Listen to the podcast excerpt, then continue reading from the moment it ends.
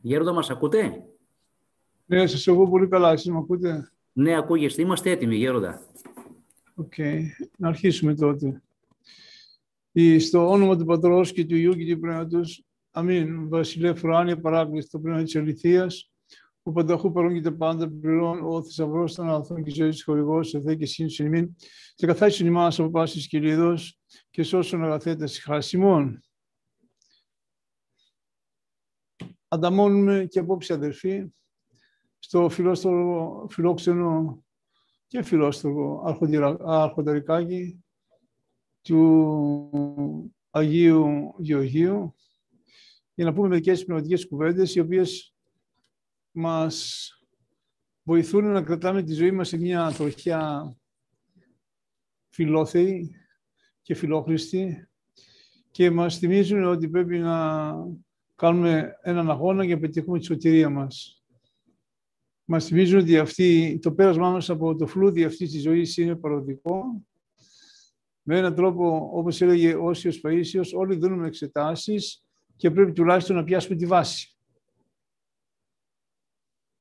Έτσι λοιπόν α, βρισκόμαστε σε μια πολύ χαρακτηριστική περίοδο της ε, χρονιάς, την περίοδο της Μεγάλης Τεσσαρακοστής. Από αύριο αρχίζει η Μεγάλη Τεσσαρακοστή, μια παραταταμένη πνευματική πορεία, στην οποία προσπαθούμε να ανασυντάξουμε τις δυνάμεις της ψυχής μας, να συνεχίσουμε την κάθαρση της ψυχής μας, αδελφοί, και να εργαστούμε πάνω στην απόκτηση αρετών, έτσι ώστε να γιορτάσουμε την Ανάσταση με ψυχές κακαθα... με, ε, με ψυχή καθαρή και καθαρισμένο νου. Α, η νηστεία, όπως ξέρετε, ήταν η πρώτη εντολή του Θεού στον Αδάμ και την Εύα. Ο Θεός τους ζήτησε να νηστέψουν από ένα δέντρο. Να φάνε από όλα τα δέντρα εκτός από ένα και ο Πονηρός Όφης κατάφερε να τους παρασύρει στην παρακολή της εντολής του Θεού και με το πρόσχημα ότι αν τρώγανε από, αυτό, από τον απογορευμένο καρπό πρόκειται να γίνουν θεοί. Όπως έχουμε πει, ο Θεός θέλει να γίνουμε θεοί κατά χάρη, θέλει να, φτάσει, θέλει, θέλει να φτάσουμε στη θέωση. Άλλωστε γι' αυτό και σαρκώθηκε, γι' αυτό και έπαθε και γι' αυτό και, α,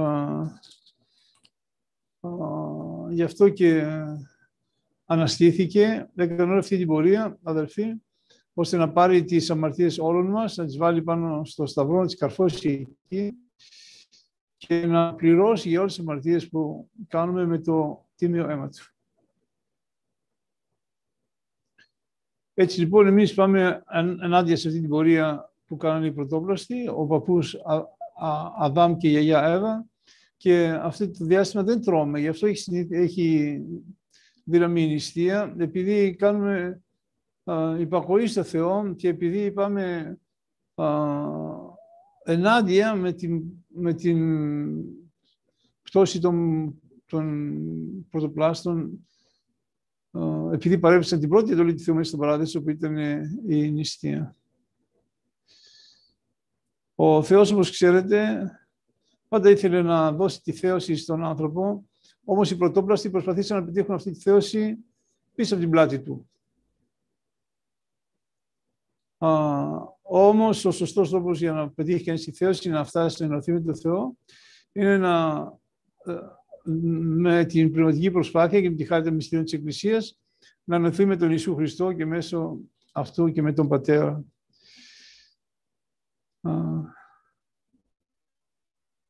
Σήμερα ακούσαμε τη διήγηση από το Τριώδιο που μιλούσε για τον θρήνο του Αδάμ. Τον θρήνο του Αδάμ που έχανε τον παράδεισο, εκείνο τον παράδεισο ο οποίος α, φτιάχτηκε για, για αυτόν, για τον Αδάμ φτιάξει ο παράδεισος.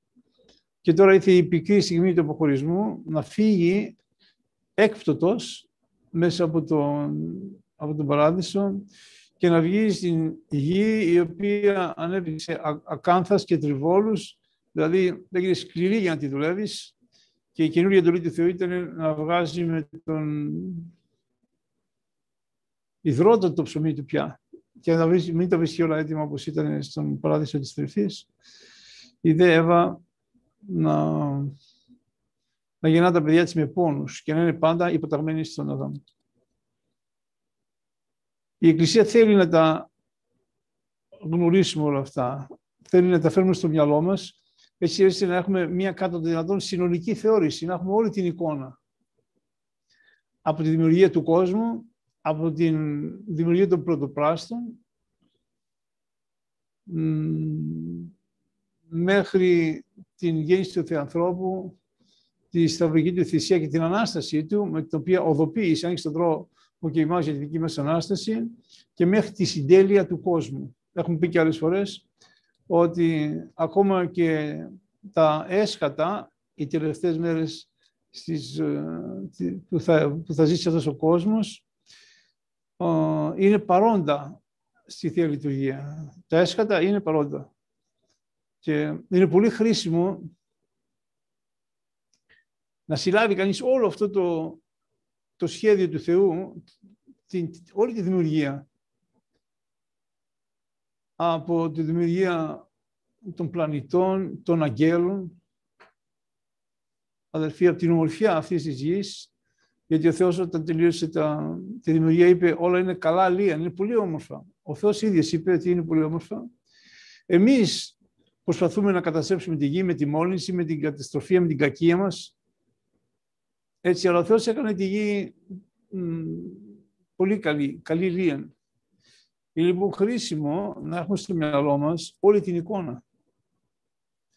Δηλαδή, από τη δημιουργία του κόσμου, την δημιουργία του ανθρώπου, ο οποίος πλάστηκε κατ' εικόνα και, και καθομοίωση, από την, από την πτώση των πλάστων και από τις τρεις περιόδους της ανθρώπινης ιστορίας, είναι από τον Άδαμ μέχρι τον Μωυσή, η πρώτη περίοδος, από τον Μωυσή μέχρι τον Χριστό, είναι η περίοδος του νόμου, συγγνώμη, και μετά από τον Χριστό μέχρι τις μέρες μας και μέχρι τα έσχατα, που είναι η περίοδος χάριτος.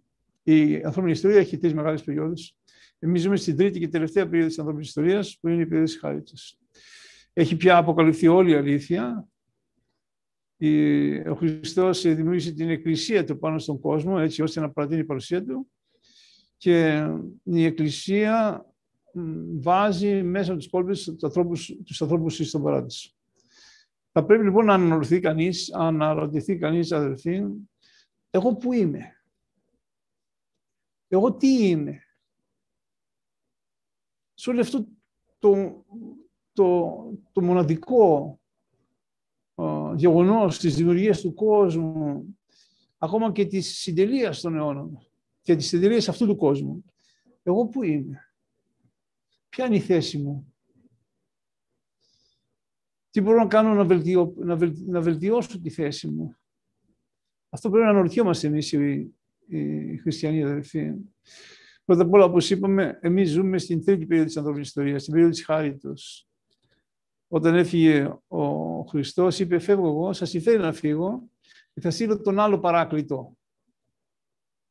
Και μιλούσε για το Άγιο Πνεύμα, ο οποίος θα σας διδάξει όλη την αλήθεια και σας οδηγήσει στη σωτηρία. Εμείς λοιπόν ζούμε στην περίοδο που την Εκκλησία του Χριστού τη διαφεντεύει το Άγιο Πνεύμα. Το, όλα γίνονται μέσα στο Αγίου Πνεύματος. Άρα ζούμε στην περίοδο της Χάριτος. Ε, είμαστε ορθόδοξοι από τα μικράτα μας, από, από μωρά σχεδόν μας βαφτίσαν οι γονείς μας και έχουμε τη βασιλική σφραγίδα εδώ, η οποία ναι, είναι το διαβατήριο για να πάμε στον παράδεισο, το βάψιμο λοιπόν, αλλά δεν αρκεί. Θα πρέπει να το θεωρήσουμε αυτό το βάψιμο με τον πνευματικό μας αγώνα. Εκεί είμαστε.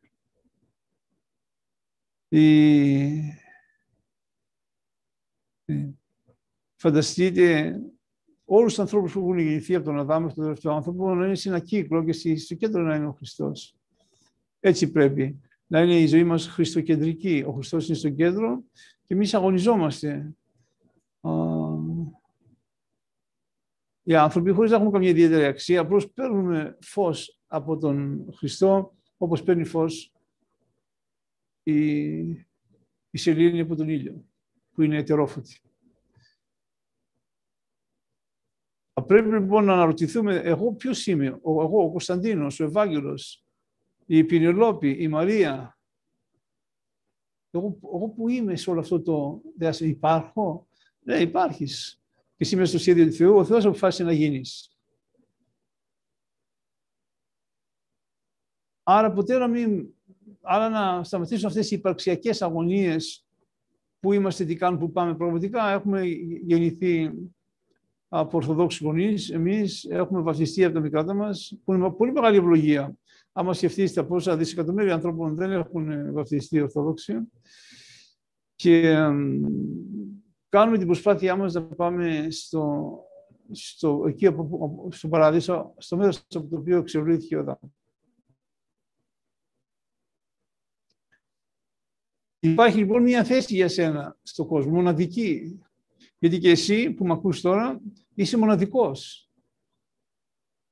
Ο άνθρωπος είναι μοναδικός. Κάθε άνθρωπος είναι μοναδικός. Και ο Θεός για κάθε άνθρωπο έχει ένα σχέδιο. Και ο Θεός κάθε άνθρωπος θέλει να σωθεί και να έρθει σε επίγνωση της αλήθειας.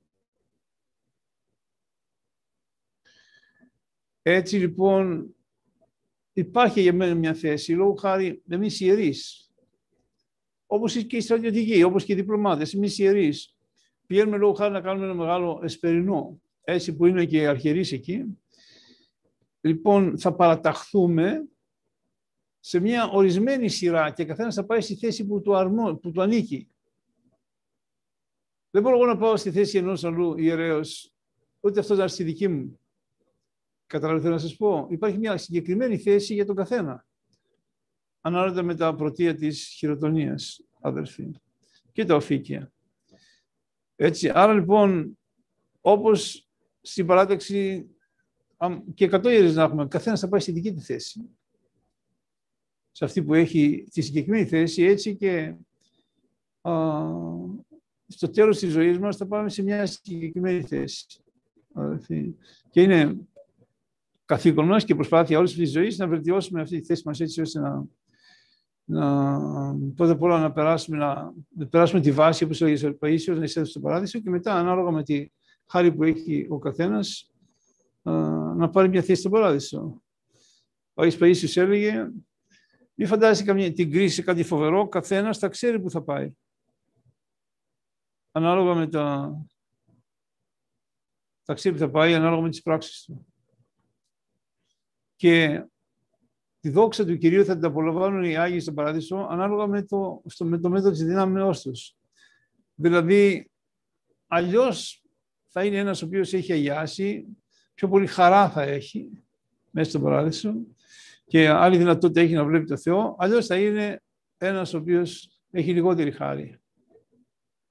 Δεν θα μπορεί να δει ο ένας τη χάρη του άλλου έτσι ώστε να ζηλέψει, έλεγε ο Άγιος Παΐσιος. Εκεί πάμε, γι αυτό, γι' αυτό αγωνιζόμαστε και όλα αυτά πρέπει να τα σκεφτούμε τώρα που ξεκινάμε την, τη Μεγάλη Σαρακοστή, την κεντρική πνευματική προσπάθεια της Εκκλησίας και να προσπαθήσουμε σε αυτό το διάστημα να περιορίσουμε το, τα πάθη μας, τις αρρώστιες της ψυχής μας, αδελφοί, έχουμε πει ποια είναι αυτά. Είναι ο εγωισμός, είναι η περηφάνεια, είναι η ζήλια, είναι η λατρεία του σώματος. Όλα, όλα αυτά τα βγαίνει τα πάθη της ψυχής και να αποκτήσουμε άλλες αρετές όπως είναι η μετάνοια, η Αγία Ταπείνωση, οι δύο θεμελιώδεις αρετές για να οικοδομηθεί ένας ένας χαρακτήρας εν Χριστώ, αδελφοί, αλλά και άλλα, να βελτιωθούμε στην προσευχή, να μπορούμε στο τέλος να συγχωρούμε τους εχθρούς μας και όχι μόνο να τους συγχωρούμε, αλλά να τους αγαπούμε. Χρειάζεται λοιπόν μια πνευματική προσπάθεια να το κάνουμε αυτό, η οποία συνοδεύεται με νηστεία και ο Χριστός νήστεψε 40 μέρες πριν να ξεκινήσει τη διακονία του στο ανθρώπινο γένος και πειράστηκε στη διάρκεια της, ε, της διακονίας και ο Μωυσής πριν να πάει πάλι τις 10 εντολές ενίστευση 40 μέρες, έβαλε και τον κόσμο να ενίστευση. Βλέπουμε λοιπόν ότι κάθε πνευματική προσπάθεια που κάνουμε, έντονη, χρειάζεται να συνοδεύεται και από νηστεία, δηλαδή η ψυχή να υποτάξει το σώμα. Δεν πρέπει να, το σώμα να λέει στην ψυχή τι θα κάνει. Να λέει θέλω ξεκούραση, θέλω ειδονές, θέλω γαστριμαργίες, θέλω, θέλω, θέλω, θέλω, θα πρέπει η ψυχή, όταν το σώμα λέει θέλω γαστριμαργίες, δεν θέλεις τίποτα. Η ψυχή είναι ο οδηγός. Καταλάβετε, όταν λοιπόν εγείρει αιτήσεις στο σώμα, να τις διαχειρίζεται η ψυχή, έτσι, ο ηγεμόν νους εν Χριστώ. Αυτό που κοιτάμε να, να, να βοηθήσουμε την ψυχή μας, να αποκτήσει έλεγχο πάνω στο σώμα μας, να μην μας φέρει και μας άγει ή ε, φέρουν και άγουν οι ορέξεις του σώματος. Σήμερα ζούμε σε μια εποχή που η αμαρτία έχει πληθυνθεί, κατ' εξοχήν οι αμαρτίες οι σαρκικές είναι στο κόκκινο, έχουμε πει πολλές φορές, είναι σε πολύ μεγάλη έξαρση οι, οι σαρκικές αμαρτίες και ε, θα πρέπει να εμείς λοιπόν με την αγνία την οποία εφαρμόζουμε και την, και την υποταγή του σώματος στην ψυχή να πάμε ενάντια σε αυτό. Αυτή λοιπόν η προσπάθεια που κάνουμε βοηθάει εμάς, βοηθάει την οικογένειά μας, το έθνος μας, όλο τον κόσμο. Το γεγονός ότι μερικοί άνθρωποι δεν κάνουν αυτά που κάνει ο πολλής κόσμος, δηλαδή να είναι σκλάβοι της αμαρτίας, αλλά κοιτάνε να ζήσουν με Χριστό. Στη διάρκεια της Αρκωστής οι ακολουθίες είναι πιο μακριές, έχει πιο πολύ ορθοστασία και εμείς οι μοναχοί πιανόμαστε στα στασίδια μας, δεν τελειώνουν, έχει πολλές μετάνοιες, με της Αρκωστή. Έτσι και οι μακρές ακολουθίες, ακόμα και η Κυριακάτικη λειτουργία δεν είναι το Ιωάννης μου, είναι του Μεγάλου Βασιλείου και εκεί οι ευχές είναι πιο μεγάλες. Έτσι είναι. Θα πάμε λοιπόν σε ένα τέτοιο ευλογημένο στάδιο για να φτάσουμε στην Ανάσταση. Πάσχα σημαίνει πέρασμα. Στα εβραϊκά, φάσχα, φάσχα κατά λέξη. Το Πάσχα λοιπόν είναι ένα πέρασμα στην απέναντι όχθη. Και θα πρέπει να κάνουμε μια προσπάθεια με όλα αυτά που συζητήσαμε να καταφέρουμε να φτάσουμε στην απέναντι όχθη. Να νικήσουμε τις αδυναμίες της ψυχής μας και της σώματός μας. Αυτό είναι, να μπορέσουμε να κάνουμε το Πάσχα και εμείς ένα πέρασμα να πάμε πιο κοντά στον Χριστό. Είμαι σίγουρος ότι ο Θεός θα ευλογήσει την προσπάθειά μας και θα δώσει τον καθένα μας α, εκείνα τα απαραίτητα όπλα που χρειάζεται για να τα καταφέρει. Να σας θυμίσω ότι στη διάρκεια της Σαρακοστής, μεγάλη Σαρακοστής αδερφή, οι πειρασμοί είναι πιο πολλοί. Επιτρέπει ο Θεός. Έχουμε πιο πολλούς τσακωμούς στα σπίτια, πολλές φορές χωρίς λόγο, επειδή παρεμβαίνει, αφήνει ο Θεός το διάβολο να μας πειράξει λίγο. Αυτό φαίνει στα σπίτια τσακωμούς. Να ξέρετε, έχουμε χωρισμούς, στη Μεγάλη Σαρακοστή έχουμε διαζύγια, έχουμε ατυχήματα, έχουμε και θανάτους στη διάρκεια της Μεγάλης Σαρακοστής. Επιτρέπει ο Θεός να έχουμε παραπάνω πειρασμό, επειδή και εμείς εμπιστατεύουμε παραπάνω όπλα, που είναι τα όπλα της νηστείας, αδελφή, της μετάνοιας, της ταπείνωσης, της υπομονής και της προσευχής.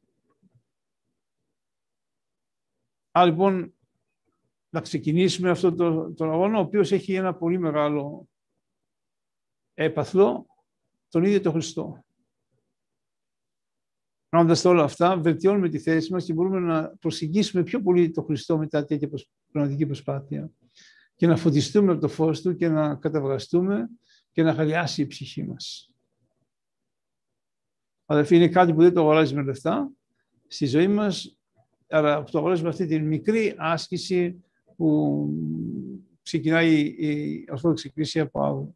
Γι' αυτό εύχομαι στον καθένα από εσάς καλή σαρακοστή, καλή δύναμη, καλό αγώνα, καλό στάδιο. Και η Παναγία να βοηθήσει στην προσπάθεια που κάνουμε, έτσι ώστε να φορτίσουμε τις μπαταρίες της ψυχής μας για να κρατήσουν ένα χρόνο.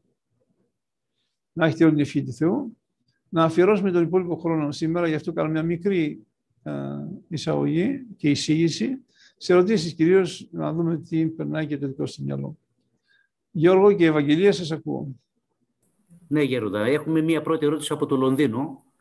Ε, σήμερα είναι τέτοια ημέρα που πρέπει να ζητήσουμε συγγνώμη από όλους τους ανθρώπους. Πώς θα καταφέρουμε να το κάνουμε αυτό με μερικούς ανθρώπους που δεν γνωρίζουν για αυτή την ημέρα και ειδικά όταν δεν έχουμε μάθει να το κάνουμε από μικρή ηλικία. Είναι μεγάλη αμαρτία αν δεν το κάνουμε. Κοιτάξτε, εγώ μόλις γύρισα από τον Εσπερινό τη συγγνώμη. Ήταν ο δεσπότη εκεί και οι πιο πολλοί ιερείς από τη Μητρόπολη και κάπως οι άνθρωποι στο ναό της Παναγίας εδώ στην Καλαμπάκα.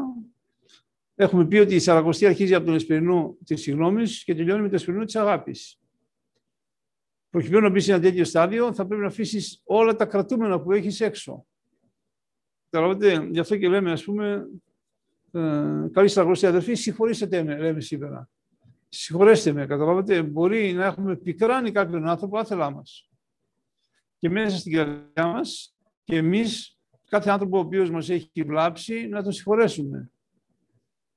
Ή είναι απαραίτητο να το κάνουμε. Ένας άνθρωπος λοιπόν, ο οποίος δεν το ξέρει αυτό, που ζει στο Λονδίνο για παράδειγμα, όπως ζει ο αδερφός αυτός, όταν τον πάει τηλέφωνο και του πει καλή σαρακοστή, καλή δύναμη, συγχώρεσαι με, να προσθέσει και αυτό. Συγχωρήστε με.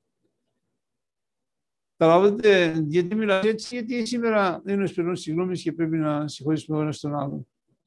Καταλάβετε, να... γι' αυτό και στα μοναστήρια και γενικά στις ακολουθίες της Εκκλησίας, η τελευταία προσευχή, ακολουθία αδερφή του νυχθημέρου, πριν αρχίσει το μεσονυχτικό, είναι το απόδειπνο. Στη διάρκεια του αποδείπνου, λοιπόν, συγχωρούμε ένας τον άλλον. Βάζουμε μετάνοια ένας τον άλλον και πάμε στον ηγούμενο εμείς στο μοναστήριο και παίρνουμε την ευχή του για να πάμε στο, στο κελί μας να ξημερώσουμε. Αλλά το τελευταίο πράγμα που κάνουμε είναι να συγχωρέσουμε ένας τον άλλον.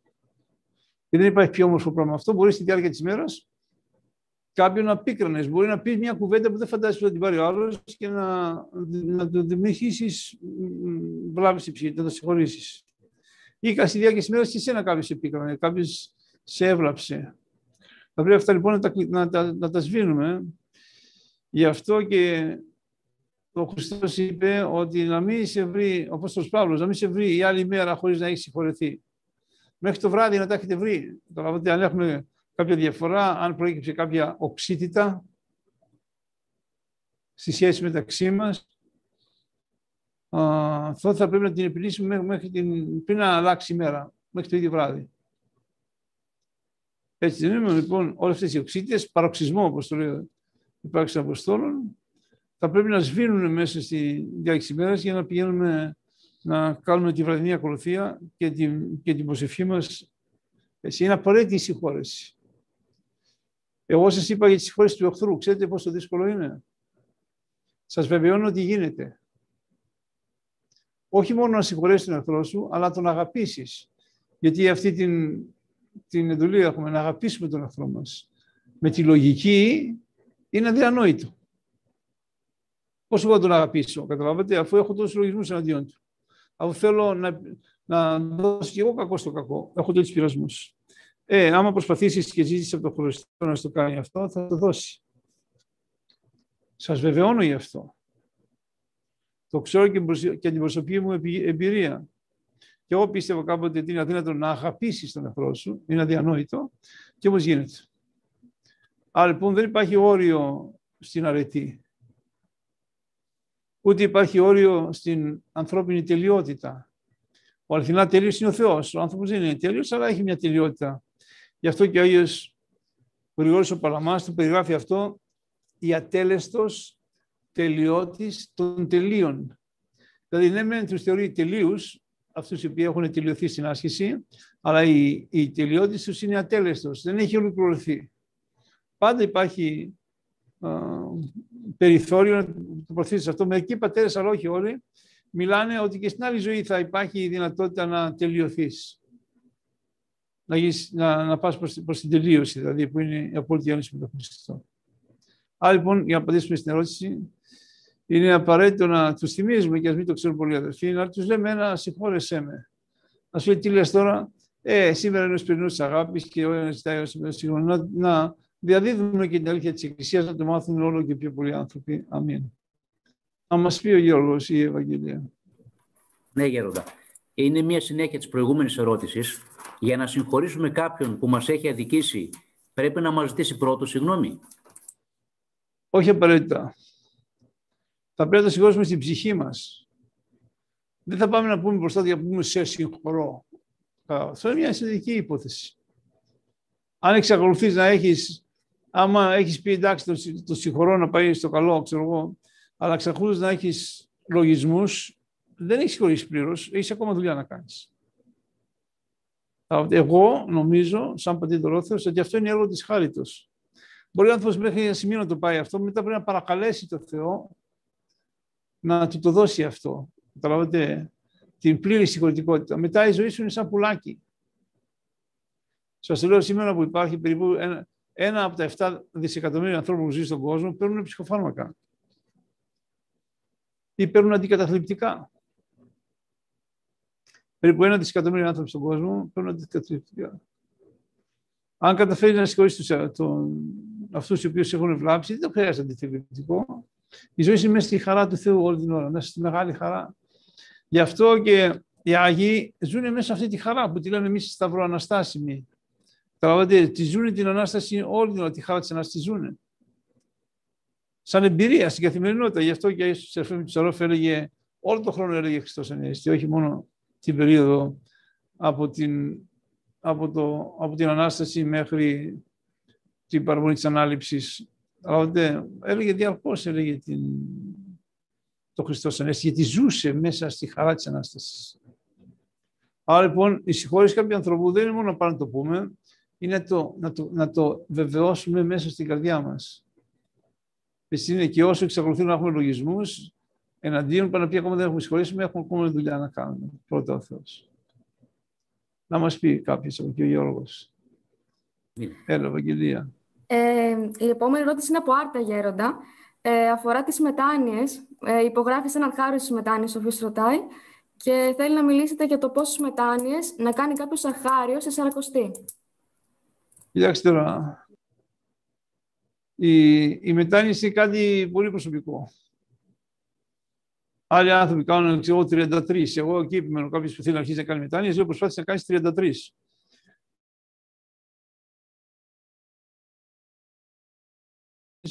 Και κάνει πολύ 29 αργότερα.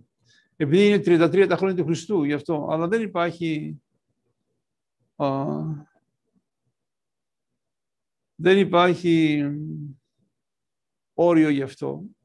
Στι εμάς μοναχούς υπάρχει ο κανόνας που μας δίνει ο Γέροντας να κάνουμε ένα συγκεκριμένο αριθμό μετανιών και από εκεί πέρα κάνει όσε νομίζεις. Αλλά εγώ πιστεύω ότι πρέπει να προσπαθούμε να κάνουμε 33 μετάνοιες στη διάρκεια τη όσα είναι σαν ελάχιστο, όσα είναι τα χρόνια και για έναν αρχάριο που θέλει να ξεκινήσει να, να, να, να βάλει μετάνοιε στη, στη, στην προσευχή του για όσα ήταν και τα χρόνια του Χριστού. Δεν ξέρω αν, αν η σύνδεσή μου είναι καλή, που βγήκε ένα παρατηράκι που λέει ότι είναι ασταθής. Όχι, εντάξει είναι, γέροντα, εντάξει είσαστε. Okay. Έχουμε άλλη ερώτηση. Ε, πώς να υποτάξουμε τη λεμαργία στην περίοδο της Ερεκοστής; Α, είπαμε. Δεν, δεν ξέρω για ποια μαρτυρία μιλάτε. Ε, για τη λεμαργία, Γέροντα. Για την; Για τη λεμαργία, τη βουλημία. Α, τη λεμαργία. Ναι. Α, αυτό είναι σχετικά εύκολο. Οπότε, σχετικά εύκολο. Το σωστό είναι να μην τρως πριν από τις 3 η ώρα. Με το δικό μας ρολόι, που είναι η ενάτη ώρα στη Βυζαντινή ώρα. Ο Χριστός πέθανε πάνω στο Σταυρό την ενάτη ώρα, σύμφωνα με το Ευαγγέλιο. Η ενάτη ώρα που έτσι θα μετράει και το Άγιον Όρος ακόμα. Η ενάτη ώρα είναι περίπου 3 το απόγευμα τα ποικίλια το χρόνο είναι περίπου τρεις το απόγευμα. Γι' αυτό και εμείς οι μοναχοί κάνουμε ενάτη. Δεν τρώμε τρίποτα από το προηγούμενο βράδυ μέχρι τις τρεις. Και τότε ούτε νεροπίνουμε. Και τότε ξεκινάμε την, να, να φάμε κάτι, αν τα φάμε. Και τα μοναστήρια έχουν ένα γεύμα τη μέρα στη διάρκεια δεν έχουν δύο. Έτσι και το σωστό είναι όταν λέμε νηστεία ή νηστήσιμο φαγητό να είναι αμαγείρευτο. Να τρώμε ξέρω στραγάλια, να τρώμε τέτοια πράγματα.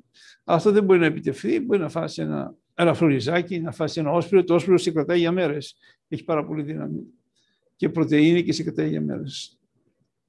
Άρα λοιπόν θα πρέπει να, να μην τσιμπάμε κάθε τόσο. Και είναι καλό όσοι μπορείτε να ορίσετε την ενάτη ώρα, δηλαδή να ξεκινάτε να τρώτε για τη μέρα μετά τις 3 το απόγευμα. Εάν μπορείτε το κάνετε, αυτό έτσι είναι πολιτικό, εμείς οι μοναχοί το κάνουμε, κάνουμε ενάτη. Παρακάτω. Ναι, από την Κατερίνη, επόμενη ερώτηση, Γέροντα. Πείτε μας μερικά λόγια για ενδυνάμωση της πίστης κόντρα στο κοσμικό φρόνημα της αθείας. Της αθείας, ε, Έχουμε πει, τα πιο πολλά αρχονταρίκια αυτό διαπραγματεύονται, ότι ζούμε σε μια εποχή που ο κόσμος φεύγει από το Θεό. Δεν τον χρειάζεται ή νομίζει ότι δεν τον χρειάζεται το Θεό. Πιο πολύ η Δυτική Ευρώπη και ένα μέρος της Αμερικής, αν και η Αμερική είναι συντηρητική, συντηρητική στη βάση της, αλλά η Ευρώπη κάνει βήματα στην αθεία. Έχουμε και το κράτος, το ελληνικό πρώτο, το Σύνταγμα λέει ότι έχει σχέση με την Ορθόδοξη Εκκλησία και υπάρχει κυρίαρχη θρησκεία στην Ελλάδα, προσπαθεί να είναι ουδέτερο. Καταλάβατε, το κράτος στην ουσία είναι άθεο. Ζούμε σε αυτό, το, σε αυτό το, την περίοδο της ιστορίας και πρέπει να πάμε ενάντια σε όλα αυτά. Εμείς γι' αυτό θρησκεύουμε. Εμείς δεν πάμε με το, με το ζόρι να κάνουμε προστατολισμό, προσιλητισμό, ούτε βγαίνουμε να κατηγορούμε κανέναν. Δεν λέμε αμαρτωλή, ξέρω εγώ, θα πεθάνετε στην κόλαση και δεν λέμε τέτοια λόγια. Δουλεύουμε πάνω στον εαυτό μας. Το έχουμε και άλλη, και άλλη φορά. Εάν αγιάσεις τον εαυτό σου, η ακτινοβολία του Αγίου Πνεύματος θα αρχίσει να διαχέεται και έξω από σένα και αυτό θα ελκύσει ανθρώπους στην πίστη. Άρα λοιπόν εμείς δουλεύουμε πάνω στη, στη δική μας, α, στο δικό μας αγιασμό, στην υπομονή, στην προσευχή, στην εγκαρτέρηση. Δεν πολύ λογούμε. Αυτόν τον καιρό είμαστε εσωστρεφείς. Θυμόμαστε τις αμαρτίες μας και κατηγορούμε τον εαυτό μας και έτσι έχουμε εξομολογηθεί τις μεγάλες πτώσεις μας. Δεν χαχανίζουμε, δεν κουτσομπολεύουμε. Η δική μου συμβουλή είναι μη βλέπετε τηλεόραση στη διάρκεια αυτή, αυτή, αυτή τη διάρκεια, μη βλέπετε τηλεόραση. Η τηλεόραση σου κάνει προπαγάνδα για το κοσμικό πνεύμα. Ο Άγιος Ιωάννης Κωνσταντής έλεγε ότι στο, στον κόσμο δύο πνεύματα μάχονται το ένα το άλλο. Το ένα είναι το κοσμικό πνεύμα και το άλλο είναι το πνεύμα της Εκκλησίας. Το κοσμικό πνεύμα θέλει διασκεδάσεις, θέλει καρναβάλους όπως είχαμε αυτές τις μέρες, καταλάβατε. Το θέλει θέατρα, ονομάζεται θέατρα μάλιστα. Ο Άγιος Κωνσταντής το θέατρο το θεωρεί ότι είναι τέτοια εκδήλωση κοσμική, ενώ η καταχριστόν ζωή σημαίνει εσωστρέφεια, να είναι η ζωή σου χριστοκεντρική, να είναι η προσπάθειά σου η πνευματική μυστική. Κανείς δεν ξέρει παρά μόνο ο πνευματικός σου τι προσπαθείς να κάνεις στη διάρκεια της αγωστής. Με μυστικότητα. Ο Άγιος Πορφύριος έλεγε ακόμα και κάποιος σου επιτεθεί, εσύ θα, θα προσπαθείς να τον συγχωρήσεις εκείνη την ώρα και τον αγαπήσεις. Την ώρα εκείνη που σε, που σε υβρίζει ενδεχομένως, αλλά μην το καταλάβει ο άλλος ότι κάνει μια τέτοια πνευματική προσπάθεια. Ο Χριστός, λόγω χάρη, συγχώρεσε τους σταυροστές του όταν είναι πάνω στο, στο σταυρό. Και είπε, Πάτερ, άφες αυτή, ουγαρίδαση τυπιούση. Δεν ξέρουν τι κάνουν οι τους αυτοί που το σταυρώσανε. Ενώ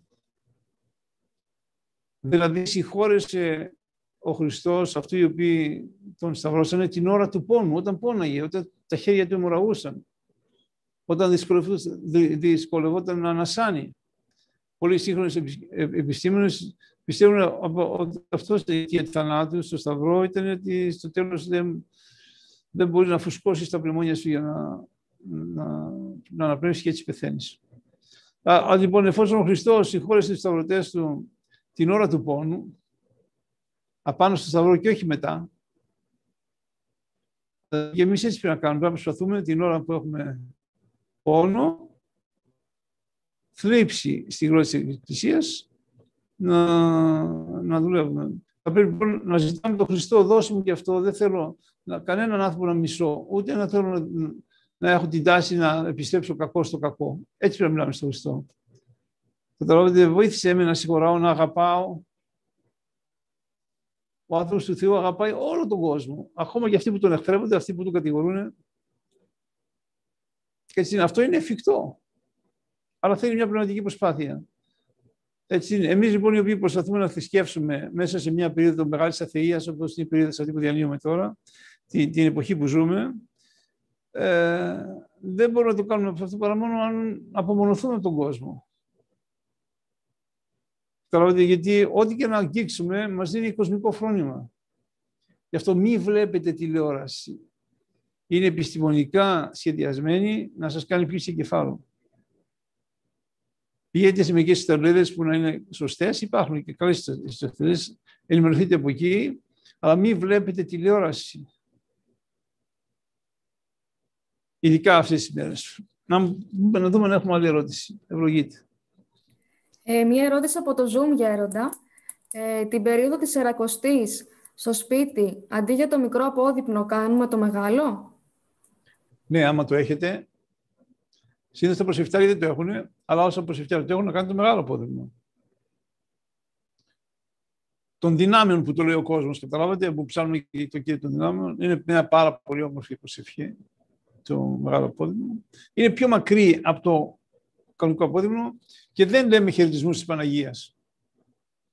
Χαιρετισμούς της Παναγίας λέμε μόνο κάθε Παρασκευή βράδυ, που μπαίνουμε στο Σάββατο, γιατί Σαββατοκύριακο μπορούμε να φάμε λάδι και να πιούμε κρασί. Έτσι δεν είναι και, και μ, κάνουμε συνήθως το μικρό απόδειπνο με χαιρετισμούς. Οι τέσσερις τάσει χαιρετισμών και η πέμπτη που είναι όλοι οι χαιρετισμοί μαζί. Άρα λοιπόν, εφόσον έχετε το προσεφητάριό σας, το οποίο περιλαμβάνει το μικρό απόδειπνο, το, το μέγα απόδειπνο, να λέτε το μέγα απόδειπνο. Ναι. Η ψαλμή είναι καταπληκτική. Η επιλογή των πατέρων είναι θαυμάσια και δίνει στην ψυχή σου την αίσθηση της ερημίας που είναι χωρίς το Θεό. Όπως ο εξάψαλμος σου δίνει στην ψυχή σου την αίσθηση της ερημίας όπως είναι η ζωή χωρίς το Θεό ή όπως είναι η κρίση στην περίπτωση του, στην περίπτωση του, του, μικρού, του, του, του όρθρου, του εξαψάλμου. Η, η, η ψαλμή αυτή που έχουν επιλέξει οι πατέρες για το Μέγα Απόδειπνο δείχνουν μια εγκατάλειψη. Καταλαβαίνετε, και, είναι, και φέρνουν κατάνοιξη στην ψυχή, κάνουν την ψυχή να κατανοήσει. Είναι θαυμάσιο, θαυμάσια προσοχή το Μέγα Απόδειπνο. Να το λέτε σχετικά νωρίς, μην το λέτε πολύ αργά. Και η Εκκλησία λέει να το λες όταν υπάρχει ακόμα φως ημέρας έξω. Πείτε μου αν έχουμε κάτι άλλο. Ναι, γέροντας εδώ από το Zoom η κυρία Ελευθερία ζητάει να σας, να σας απευθύνει μια ερώτηση. Να της δώσουμε το λόγο. Ναι, ασφαλώς. Ε, κυρία Ελευθερία, ε, έχετε κατεβάσει το, το χέρι. Θέλετε ακόμα να κάνετε ερώτηση; Να πάμε αργότερα για να σας κάνω μια ερώτηση από το... Ναι. ναι ε, Α, ε, εδώ, κυρία Ελευθερία. Ωραία, τη βρήκαμε. Ναι, κύριε Ελευθερία, μας ακούτε; Ναι, ναι, καλησπέρα σας. Καλησπέρα. Καλησπέρα Με σας. ακούτε; Σας ακούμε, Χρόνια δεν σας πολλά, βλέ- Πάτερ μου. Δεν σας βλέπουμε. ναι. Χρόνια, Πείτε μας. χρόνια πολλά.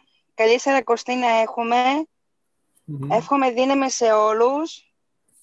Να μπορέσουμε να αντέξουμε όλα αυτά που θα έρθουν. Θέλω να ρωτήσω κάτι, Πάτερ μου, τώρα που λέγατε για το μεγάλο απόδειπνο. Ε, για να καταλάβω, μέχρι την Παρασκευή διαβάζουμε το μεγάλο απόδειπνο. Παρασκευή, Σάββατο, Κυριακή μπορούμε να διαβάσουμε το μικρό απόδειπνο και τους χαιρετισμούς. Μόνο αν- Παρασκευή αν βράδυ, το είπατε Σάββατο δεν καλά. κάνουμε υπόδειπνο. Μόνο Παρασκευή βράδυ, Α, το μόνο την Σάββατο δεν Παρασκευή το κάνουμε. βράδυ. Ναι. Ωραία. Ε, τους εξάπ, τον εξάψαλμο μπορούμε να το διαβάζουμε; Κάθε μέρα, κάθε πρωί, ασφαλώς. Α, Αυτό δηλαδή, εντάξει. Στην πρωινή προσευχή, να διαβάζεις το εξάψαλμο, είναι πάρα πολύ ισχυρή προσευχή ο εξάψαλμος. Θα τη γράψουν, είναι μεγάλη αυτή. Μμμ. δεν- Έτσι είναι. Και παράλληλα δεν αφήνουμε το Ναι, ψαλτήρι. πάτερ μου. Μμ. Πείτε μας. Α, μάλιστα. Α, το κανα... κανονικά δηλαδή. Να ρωτήσω και ένα τελευταίο. Ποια βιβλία συστήνετε εσείς που θα μπορούσαμε να πάρουμε, ε, που θα μπορούσαν να βοηθήσουν τώρα, την περίοδο σας είπα της για άλλη φορά. Σαρακοστής. Σας είπα και την άλλη φορά, η Εκκλησία διαβάζει αυτό τον καιρό από την Αγία Γραφή τον Ισαΐα και επίσης διαβάζει το βιβλίο του Αγίου Ιωάννου της Κλίμακος. Να πάρετε το βιβλίο, αν δεν το έχετε αγοράσει, η Κλίμαξ του Αγίου Ιωάννου του Σιμα- του Σιναΐτου, όπου εκεί περιγράφει τις ρίζες των παθών. Αυτό το βιβλίο αναγνώ- α, ανα- αναγνώστηκε στα μοναστήρια και αναλύεται αυτές τις μέρες. Να το πάρετε, την πάρετε την κλίμακα. Εγώ σας πρότεινα την άλλη φορά την έκδοση της Ιεράς Μονής Παρακλήτου, σε μετάφραση που είναι το καλύτερο κείμενο σχετικά. Έτσι αυτό να να πάτε. Την κλίμακα εγώ συστήνω. Ένα βιβλίο που λέγεται «Η κλίμαξ». Να μας πει ο Γιώργος. Ναι, Γέροντα. Ε, θέλει δύναμη να πεις ναι στο καλό, όχι στο κακό. Ε, να συγχωρέσεις τους άλλους με αγάπη. Να χαλιναγωγείς τη σάρκα, το θυμό, τη γλώσσα. Με ποια εφόδια θα ενισχύσουμε τη δύναμη που είναι καταλήτης στον πνευματικό μας αγώνα; Είπαμε με την, με την νηστεία. Η νηστεία δυναμώνει την ψυχή. Αποδυναμώνει το σώμα και δυναμώνει την ψυχή. Και παράλληλα με τη Θεία Κοινωνία. Τίποτα δεν μπορεί να κάνεις χωρίς το Θεό. Είπαμε δεν αφήνουμε το ψαλτήρι αυτές τις μέρες, εξακολουθούμε να διαβάζουμε ψαλτήρι. Έτσι είναι, αλλά θα πρέπει να κοινωνάμε πιο τακτικά στη Σαρακοστή και η νηστεία η ίδια δυναμώνει την ψυχή, να ξέρετε. Η ψυχή δυναμώνει. Χαίρεται η ψυχή όταν νηστεύει. Η ψυχή όταν το σώμα χαίρεται, η ψυχή είναι στεναχωρημένη. Γιατί όπως για ο Παύλος το ένα δουλεύει ενάντια στο άλλο. Η ψυχή με το σώμα. Όταν λοιπόν το, η ψυχή ε, έχει τον έλεγχο πάνω στο σώμα, τότε έρχεται παραπάνω χάρις, να ξέρετε. Αυτή η προσπάθεια που κάνουμε τη Μεγάλη Σαρακοστή φέρνει χάρη στην καρδιά μας. Η χάρη του πνεύματος εννοώ. Δηλαδή, γι' αυτό και σας είπα ότι στην ουσία φορτίζουμε τις μπαταρίες μας στη διάρκεια της Μεγάλης Σαρακοστής. Τις πνευματικές μπαταρίες της ψυχής μας τις, τις ε, φορτίζουμε στη διάρκεια της Μεγάλης Σαρακοστής. Να μας πει κάποιος άλλος. Ναι, Γερόντα. Μπορείτε να μας πείτε πότε ένας γάμος θα είναι ευλογημένος; Αυτό είναι πολύ μεγάλη κουβέντα για να το αναλύσουμε εδώ. Καλό είναι σε ένα γάμο και δύο να πιστεύουν. Στον ίδιο βαθμό. Καμιά φορά η γυναίκα πάει στην εκκλησία, φτιάχνει πρόσφατα και ο άντρας ούτε νοιάζεται. Έχουμε και άλλα πράγματα. Ο άντρας να προσεύχεται, να διαβάζει ψαλτήρια και η γυναίκα να τον κορυδεύει. Δηλαδή, γι' αυτό και όταν είναι να παντρευτεί ένα ζευγάρι, εγώ και με ρωτάει τη γνώμη μου, εγώ προσπαθώ να τους κάνω να βρίσκονται στο ίδιο στάτους πνευματικά.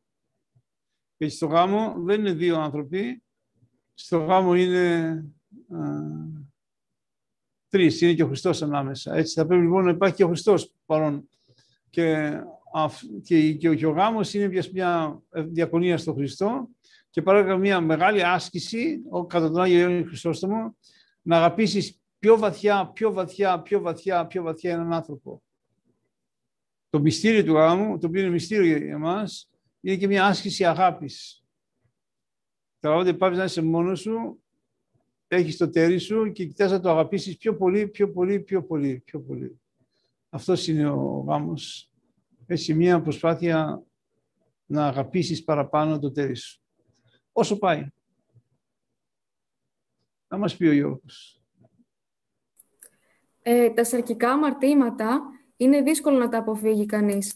Σας παρακαλούμε δώστε μας μία συμβουλή πώς να τα καταφέρουμε. Ναι, σήμερα βρισκόμαστε σε μέρες πανσεξουαλισμού. Έτσι δεν είναι, υπάρχει πανσεξουαλισμός, γίνεται... γίνονται πάρα πολλές αμαρτίες αρχικές. Έχει διαδοθεί πολλή αμαρτίες αρχική. Γίνονται και πράγματα παράφυση όμως. Έτσι δεν είναι, όπως είναι η ομοφιλοφιλία και παραφύσης πράγματα που κάνουν ακόμα και παντρεμένα ζευγάρια, τα οποία δεν τα θέλει ο Θεός θα πρέπει και εκεί εμείς να πάμε ανάντια. Σήμερα είναι πολύ εύκολο γιατί οι ανθρώπους να συναντηθούν, να γνωριστούν και να πάνε να κοιμηθούν το ίδιο βράδυ. Να μην κάνετε τέτοια πράγματα. Έτσι είναι. Σήμερα η μισή φίλη, μην σας πω παραπάνω, παρακολουθεί στο ίντερνετ πορνό και αυνανίζεται μπροστά σε μια οθόνη. Μας έχει ξεφτυλίσει ο διάβολος. Δεν είναι μόνο οι Έλληνες, είναι και οι Αυστραλοί, είναι και οι Κινέζοι, είναι και οι Ρώσοι, είναι και οι Αμερικανοί, είναι και όλα τα κράτη στον κόσμο. Τα πιο δημοφιλή sites, ιστοσελίδες στον κόσμο είναι τα πορνό. Κάνουν δε πιο πολλά λεφτά αυτές οι σελίδες από ό,τι κάνει οι πέντε μεγαλύτερες εταιρείες τεχνολογίας. Άμα βάλεις μαζί, ξέρω εγώ, την Apple, τη Microsoft, τη Google, το Facebook και άλλη μία, το eBay, ξέρω ποια άλλη είναι εκεί πέρα, το Amazon. Η βιομηχανία α, πορνό κάνει πιο πολλά λεφτά έχει πιο πολλά εισόδημα από αυτές τις εταιρείες. Και μιλάμε τώρα ότι η Apple είναι κοντά ένα δισεκατομμύριο εταιρεία. Δηλαδή ο κόσμος πάει και βλέπει πορνό. Παλιά σε κάθε πόλη, σε ένα σκοτεινό δρόμο, υπήρχαν ένα-δύο πορνεία. Όλοι τα ξέρουν καν πώς δεν βλέπουν. Ήταν σκοτεινός ο δρόμος και είχαν ένα κόκκινο φωτάκι απ' έξω. Αυτό σημαίνει ότι είναι πορνείο. Σήμερα το πορνείο ήρθε πάνω εδώ στο τραπέζι που κόβεις το ψωμί για να το φας. Μπήκε μέσα στο κομπίτερ σου που ακουμπάς στο ίδιο τραπέζι και μπήκε σε όλα τα σπίτια.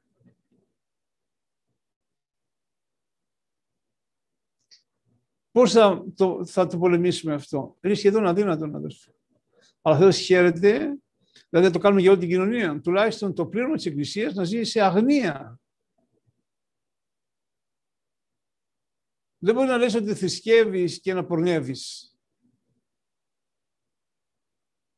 Δεν μπορεί να λες ότι εγώ ακολουθώ τον σταυρωμένο Χριστό και να βλέπεις πορνό στα πορνό sites. Δεν μπορεί να μιλάς για πνευματικά πράγματα άμα είσαι δούλος της σάρκας. Μιλάω για τα σαρκικά αμαρτήματα. Έτσι είναι. Σήμερα, ανέκαθεν, οι χριστιανοί ήταν ένα, ήταν ένα νησί μέσα στην κακία του κόσμου και μέσα στη βρωμιά του κόσμου. Ανέκαθεν υπήρχε αυτό το πράγμα, αλλά στις μέρες μας έχει πολλαπλασιαστεί πολύ αμαρτία. Η σαρκική αμαρτία. Ο Άγιος Γέροντας Εφρέμ έλεγε ότι η αιτία του Τρίτου Παγκοσμίου Πολέμου θα είναι τα σαρκικά. Και μάλιστα τα παραφύσια αμαρτήματα, έτσι έλεγε. Ο Θεός μερικά πράγματα σχένεται. Εγώ δεν θέλω να κάνω πράγματα που σχένεται ο Θεός. Ο Απόστολος Παύλος τι λέει; Το σώμα είναι ναός του Αγίου Πνεύματος. Δηλαδή το σώμα μας είναι εκκλησία. Έχει τέτοια ιερότητα το σώμα μας. Είναι ναός. Και λέει θα πάρω εγώ τα μέλη τα, δική μου, τα δικά μου να τα ενώσω με τα μέλη μιας πόρνης ποτέ να μην γίνει. Θα βεβηλώσω το ναό του σώματός μου και πώς θα προσκαλέσεις το Θεό να έρθει και να εμπεριπατήσει μέσα σου. Άμα το σώμα σου το, το μολύνεις με τους αρχικούς μολυσμούς. Μεγάλη προσοχή στα σαγγικά, αδερφοί. Αμαρτήματα έχουν πολλαπλασιαστεί πάρα πολύ και Όσοι προσπαθούν να ζήσουν κατά Χριστό είναι ένα νησί. Γίνεται όμως να υπάρχει αγνία. Εγώ ξέρω και αγνά κορίτσια και αγνά παιδιά που είναι σε μεγάλη ηλικία. Τα οποία δεν θέλουν να μολύνουν τον αδελφό τους μέχρι να πάνε στο γάμο τους. Έτσι, έτσι να σκέφτεσαι. Το σώμα σου είναι άγιο. Το σώμα σου είναι ναός. Εκκλησία είναι το σώμα σου. Ναός του Αγίου Πνεύματος και θα πρέπει το σώμα σου να το φέρεις σαν κάτι άγιο. Να μην το μολύνεις με πράξεις α, πορνείας. Μοιχείας, τέτοια πράγματα. Να μην το μολύνεις. Έτσι δεν είναι. Αυτό δεν ισχύει για τα πεντρεμένα ζευγάρια τα οποία συνέρχονται κανονικά, αλλά ισχύει για την αμαρτία που υπάρχουν σήμερα, την τόσο πολύ διαδομένη αμαρτία της πορνείας. Να το σταματήσει ο Θεός αυτό. Θα δείτε. Σταματήσεις. Με τον σκληρό τρόπο. Η Εκκλησία όπως είναι τα πράγματα τώρα είναι δύσκολο να παρέμβεις σε αυτά. Ο Χριστός όμως μπορεί να το σταματήσει. Και θα το σταματήσει. Να μας πούνε παρακάτω τα, τα παιδιά αν έχουν κάτι άλλο. Ναι, Γέροντα. Από ποια ηλικία τα παιδιά πρέπει να απευθύνονται σε πνευματικό; Και δεύτερον, τι κάνουν με τα παιδιά που δεν θέλουν να εκκλησιάζονται και αντιδρούν. Ε, κανονικά οι κανόνες λένε από 7 χρονών. Εγώ όταν ήμουν στην Αμερική, οι Ρώσοι κυρίως, μου φαίνεται παιδάκια τους από 7 χρονών και πάνω να τα εξομολογήσω. Ε, τι να κάνει το παιδάκι τώρα, δεν έχει βάλει στο παιδί. Δηλαδή, ξέρω, κλέβει καμιά χώμα. Καθόμαστε εκεί στην εξομολόγηση, μου λέγανε πώς του αρέσουν τα άλογα. Τέτοια θυμάμαι εγώ από τις εξομολογήσεις. Δηλαδή. πρέπει να μάθει το παιδί, γιατί το παιδί, ας πούμε, κάνει πράγματα που είναι, που είναι αμαρτωλά. Κάνει, πώς δεν κάνει. Έτσι δεν είναι. Θα πρέπει να το μάθεις να τα κόβει από μικρό και να, όπως έχεις ένα καινούριο δέντρο, να το κλαδεύεις εδώ και εκεί, ώστε να πετάξει και να γίνει, να γίνει μεγάλο δέντρο κάποια στιγμή. Έτσι, οι κανόνες λένε από τα 7 χρόνια και πρέπει να εξομολογιόμαστε. Και τι παρατηρούμε λοιπόν, ότι τα παιδιά όταν φτάσουν σε εφηβεία, 13-14, πάβουν να θέλουν να πάνε στην εκκλησία.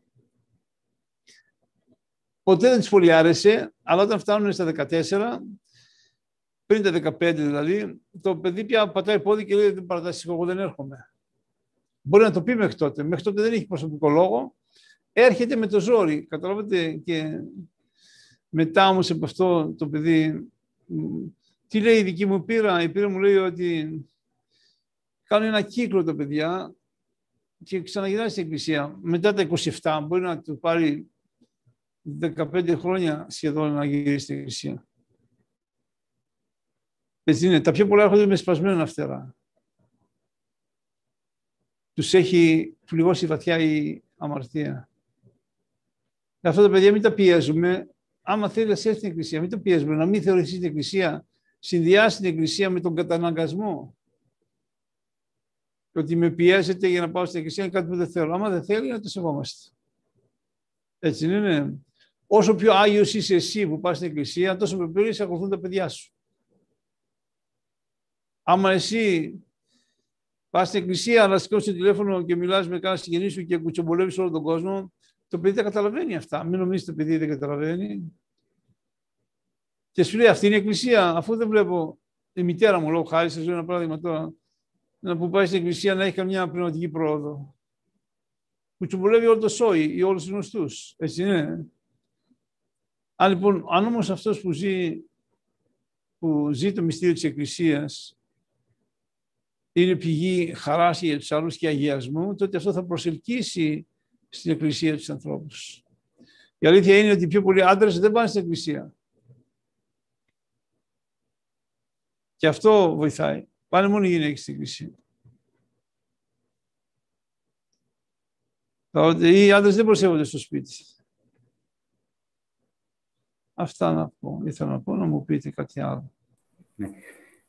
Ναι. Πέστε μας γέροντα για τις προηγιασμένες της Μεγάλης Τεσσαρακοστής. Ναι, υπάρχει ένας άλλος τρόπος Θείας Λειτουργίας, το μας που είναι προηγιασμένη. Τι σημαίνει προηγιασμένη; Ότι από τη λειτουργία της Κυριακής έχει αγιαστεί ο αμονός. Δεν κάνεις, δηλαδή, στη διάρκεια της εβδομάδας λειτουργία για τον καθαγιασμό. Είναι, έχει αγιαστεί ο ασμός, είναι σώμα και αίμα.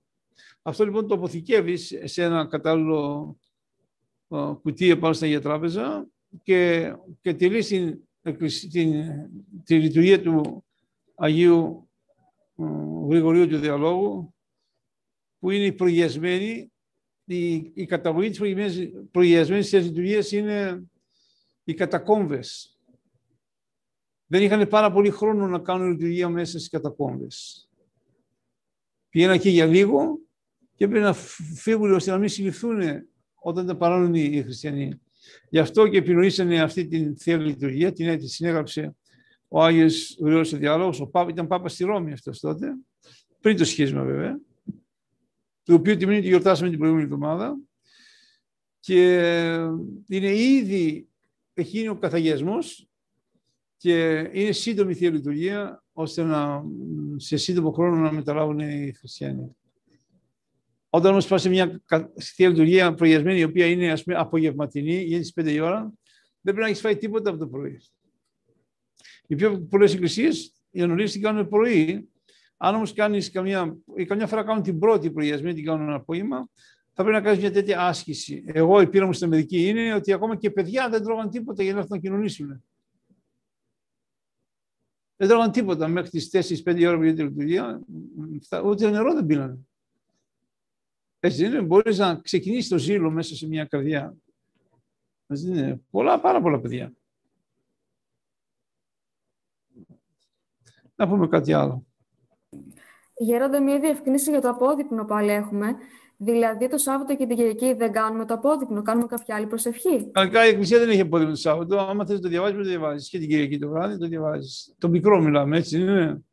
Η, η Εκκλησία έχει μέγα απόδειπνο. Την Κυριακή το απόγευμα έχει κατανυχτικό εσπερινό. Ένα ειδικό εσπερινό. Συνήθως εμείς κάνουμε και μια ομιλία κάθε Κυριακή απόγευμα. Όπως κάνουμε τώρα, κάνουμε και μια ομιλία. Οι μεγάλες ενορίες στη Θεσσαλονίκη και την Αθήνα καλούν αγιορείτες πατέρες οι οποίοι έρχονται την Κυριακή το απόγευμα στο καταληκτικό Εσπερινό και, και κάνουν και μία ομιλία. Δηλαδή, ακόμα και οι ακολουθίες μέσα στα μοναστήρια έχουν ομιλίες στη διάμεση. Δηλαδή διαβάζουμε κάτι από τους πατέρες. Βάζουμε πιο πολλά πράγματα μέσα στην ψυχή μας αυτόν τον καιρό. Γι' αυτό και δεν πρέπει να έχουμε ένα πόδι στον κόσμο και ένα πόδι στην Εκκλησία. Πρέπει να, είμαστε, να, είμαστε, να είναι εστιασμένη η προσοχή μας στο πρόσωπο του Χριστού. Εμείς πορευόμαστε για την Ανάσταση. Δεν μπορούμε να πάμε στην Ανάσταση αν περάσουμε μια σταύρωση. Έτσι είναι. Ο Απόστολος Παύλος λέει ότι οι άνθρωποι του Χριστού σταυρώσανε την ψυχή, την ψυχή συν τη παθήμαση και τις επιθυμίες. Θα πρέπει λοιπόν τις επιθυμίες να τις σταυρώσουμε, να τις, να τις κόψουμε αυτόν τον καιρό. Και αν μπορούμε να τις κάνουμε και μόνιμο φαινόμενο μέσα στη ζωή μας. Είναι ευκαιρία να ζήσουμε κατά Χριστό. Εγώ το λέω για τον εαυτό μου. Μοναχός αισθάνομαι στη διάρκεια της Μεγάλης Ταρακουστή. Μακάρι να ήταν 80 μέρες, όχι 40. Αυτή η προσπάθεια. Καταλαβαίνετε. Μετά ο Θεός σου δίνει χάρη και δεν σε, δεν σε πειράζει. Στην αρχή σε πειράζει λιγάκι. Γι' αυτό και πρέπει να μπαίνουμε φουριόζοι στην Αγία Σαρακοστή, χωρίς συμβιβασμούς.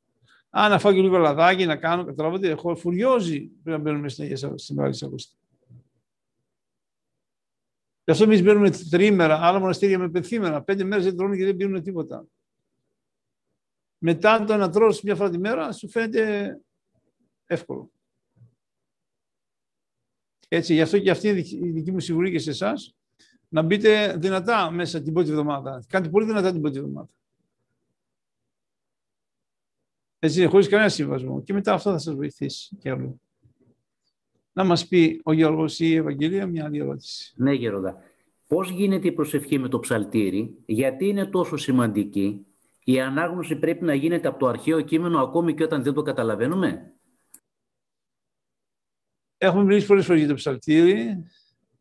Το ψαλτήρι είναι μια πολύ δυνατή προσευχή. Εχθές το βράδυ με τον Γιώργο κάναμε ένα τέτοιο zoom για Τούρκους. Είχαμε και μια μεταφράστια οι Τούρκοι οι οποίοι έχουν βαφτιστεί Ορθόδοξοι. Και από την Τουρκία και από άλλα μέρη του κόσμου και από, και από την Γερμανία και από την Αμερική. Ήταν μια κυρία, δωρότε. Αυτοί μαζεύονται κάθε βράδυ και κάνουν το απόδειγμα με το Zoom.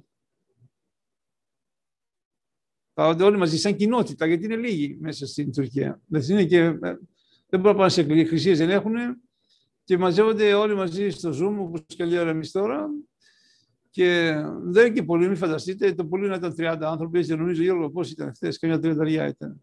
Ναι, ναι, τόσο ήταν η Γεροντά, ναι. Τόσο δεν ήταν, ναι, δεν είναι και πολύ, αλλά βρίσκονται μέσα και λένε τις προσευχές, λένε τα απόδειγμα. Έτσι είναι, κάνουν ένα αγώνα πάντως. Εγώ τις θαύμασα. Και οι ερωτήσεις που κάνετε πολύ ωραίες. Ποια ήταν αρχικά η ερώτηση αυτή, να ξαναπαντήσουμε για το απόδειγμα. Ε, το απόδειμνο, οι, οι καθημερινές μέγα απόδειμνο. Παρασκευή βράδυ, μικρό απόδειμνο μαζί με, έτσι κάνουν συνορίες, μικρό απόδειμνο με, με χαιρετισμούς, μια στάση χαιρετισμών. Έτσι είναι. Το Σάββατο καλοκαίρι δεν κάνουμε απόδειμνο, εσείς άμα θέλετε να κάνετε το μικρό απόδειμνο και την Κυριακή το βράδυ. Έτσι, παλικάρια. Να κάνουμε προσεφούλα. Α, για το ψατήρι. Ναι, το, ψατήρι, το ψατήρι είναι πάρα πολύ δυνατή προσευχή δυναμώνει την ψυχή όταν διαβάζει ψαλμούς και διώχνει τα δαιμόνια. Σας το λέω, το ψαλτήρι διώχνει τα δαιμόνια. Διάβαζε τις προάλλες τη διοίκηση ενός ανθρώπου, ο οποίος ήταν στο τρένο. Και εκεί όπως είναι στο, στο τρένο, στη σειρά που είναι τα καθίσματα, έβγαλε το ψαλτηράκι και διαβάζει με μυστικό τρόπο το ψαλτήρι. Και μια κυρία πιο μπροστά, 4-5 θέση μπροστά που είχε δαιμόνιο, ταράχτη τόσο πολύ και δεν, και δεν μπορούσε να σταθεί. Και σηκώθηκε βγήκε έξω από το, από το βαγόνι. Ο άνθρωπος διάβαζε μυστικά. Φαντάζεστε τι δύναμη είχε το ψαλτήρι. Δεν μπορούσε ο δαίμονας μέσα στη δαιμονισμένη να σταθεί. Το ψαλτήρι λοιπόν σήμερα που έχουμε επίθεση στο δαιμόνο, να ξέρετε οι μάγοι, ας πούμε στην Αθήνα, έχω την πληροφορία από ανθρώπους, πάνε έξω από τις εκκλησίες και κάνουν μάγια στις εκκλησίες. Έχει αποθρασιθεί ο διάβολος. Μου το είπε ένας Άγιος άνθρωπος αυτό. Οι μάγοι πάνε και κάνουν μάγιες εκκλησίες. Ώστε να τσακώνουν οι χριστιανοί μεταξύ τους, να έχουν Δεν φτάνει δεν έχουν το διάβολο που να φέρνει πειρασμούς. Έτσι έρχονται και οι άνθρωποι, οι υπηρέτε εκεί και τον, τον προσλαμβάνουν για να μας ανακατεύει.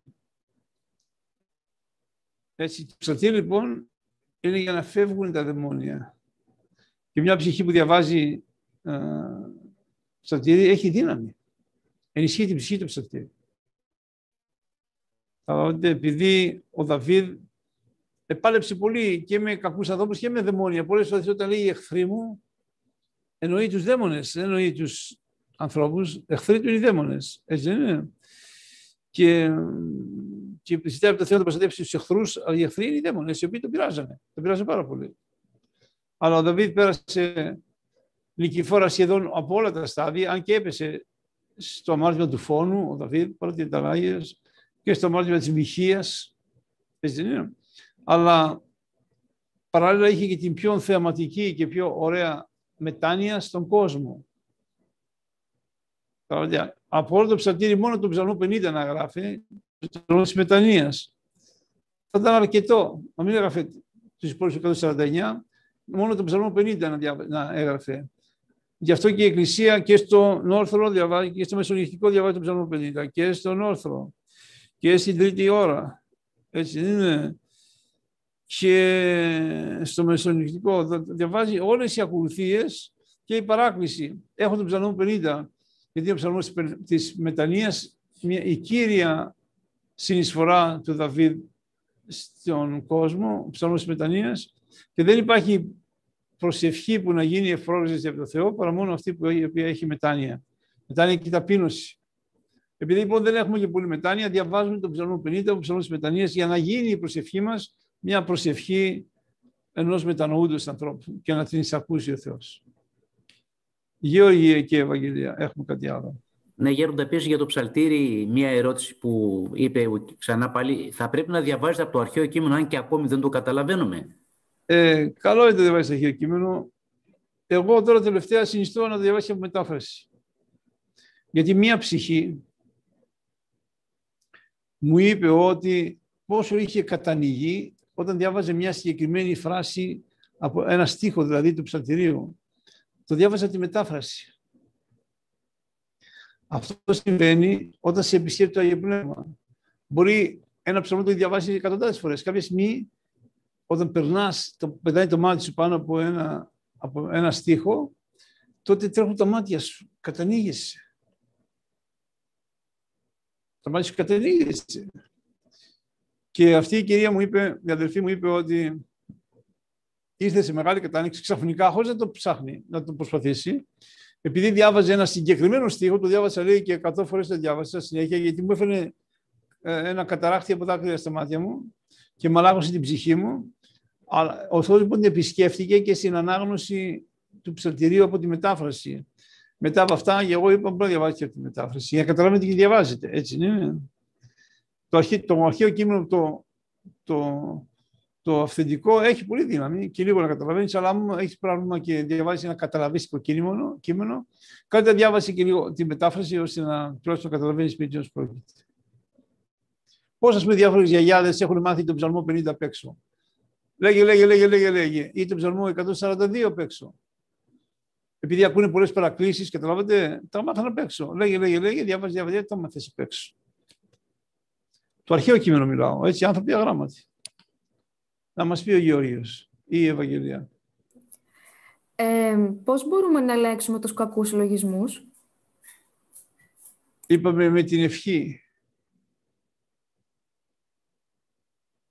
Θα πρέπει να λες όσο πολύ την ευχή, δηλαδή το μυαλό σου, στο μυαλό σου να κηρυχεί το όνομα του Χριστού.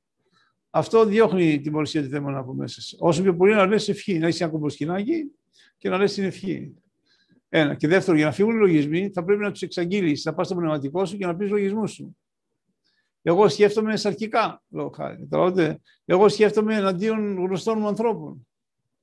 Έχω τέτοιους λογισμούς. Δεν θα πρέπει να τρέψει να το πεις, γιατί ο διάβολος μπορεί να σου βάλει λογισμό. Δεν μπορεί να σου να πάει να τον εξομολογηθείς.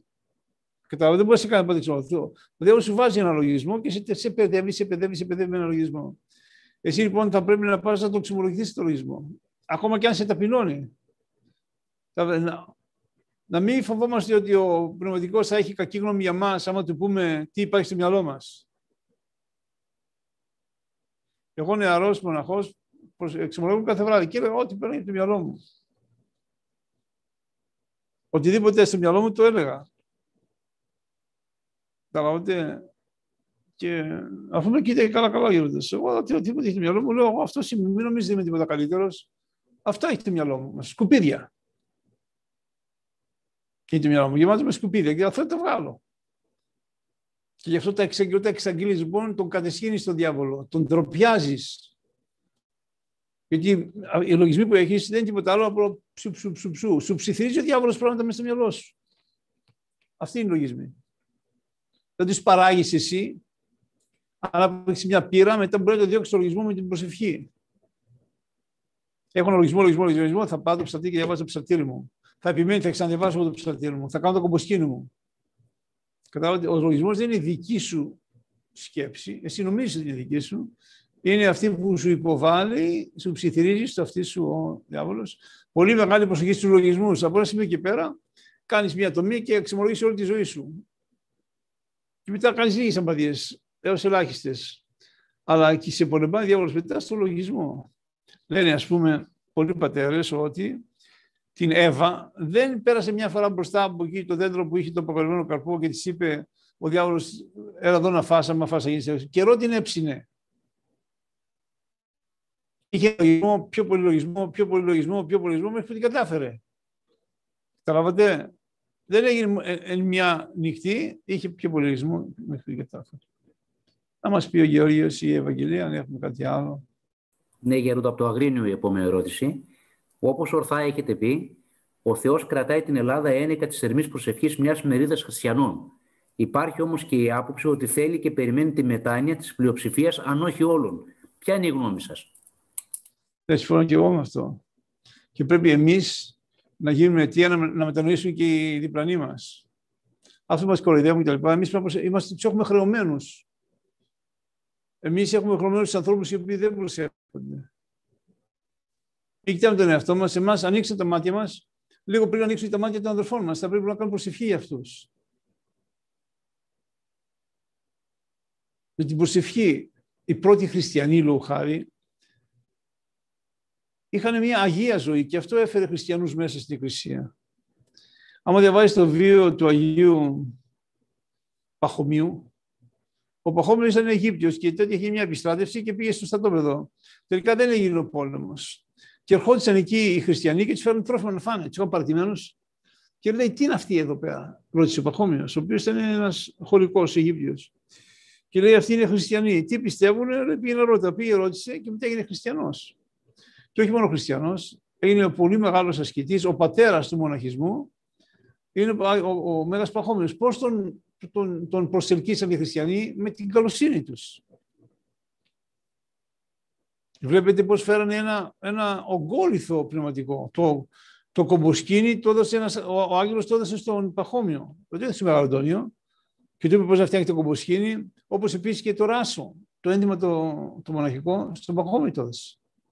Λοιπόν, ο Άγιος Παχώμιος λοιπόν έγινε χριστιανός επειδή είδε πώς οι χριστιανοί είχαν καλοσύνη, βοηθάγανε τους επιστράτους, καταλάβατε, είχαν ταπείνωση, ήταν γεμάτοι από αγάπη για τον συνάνθρωπο και έτσι μπήκε στην εκκλησία και μετά έκανε την πορεία που έκανε.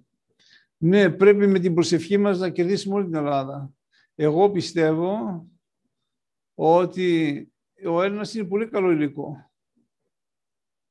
Σας τα έχω πει και άλλες φορές. Έχει, έχει φιλότιμο, έχει καλή καρδιά, έχει φιλοξενία, αγαπάει τον αδύναμο θα πρέπει αυτές τις αρετές να τις επικαλεστούμε για να τις βοηθήσουμε.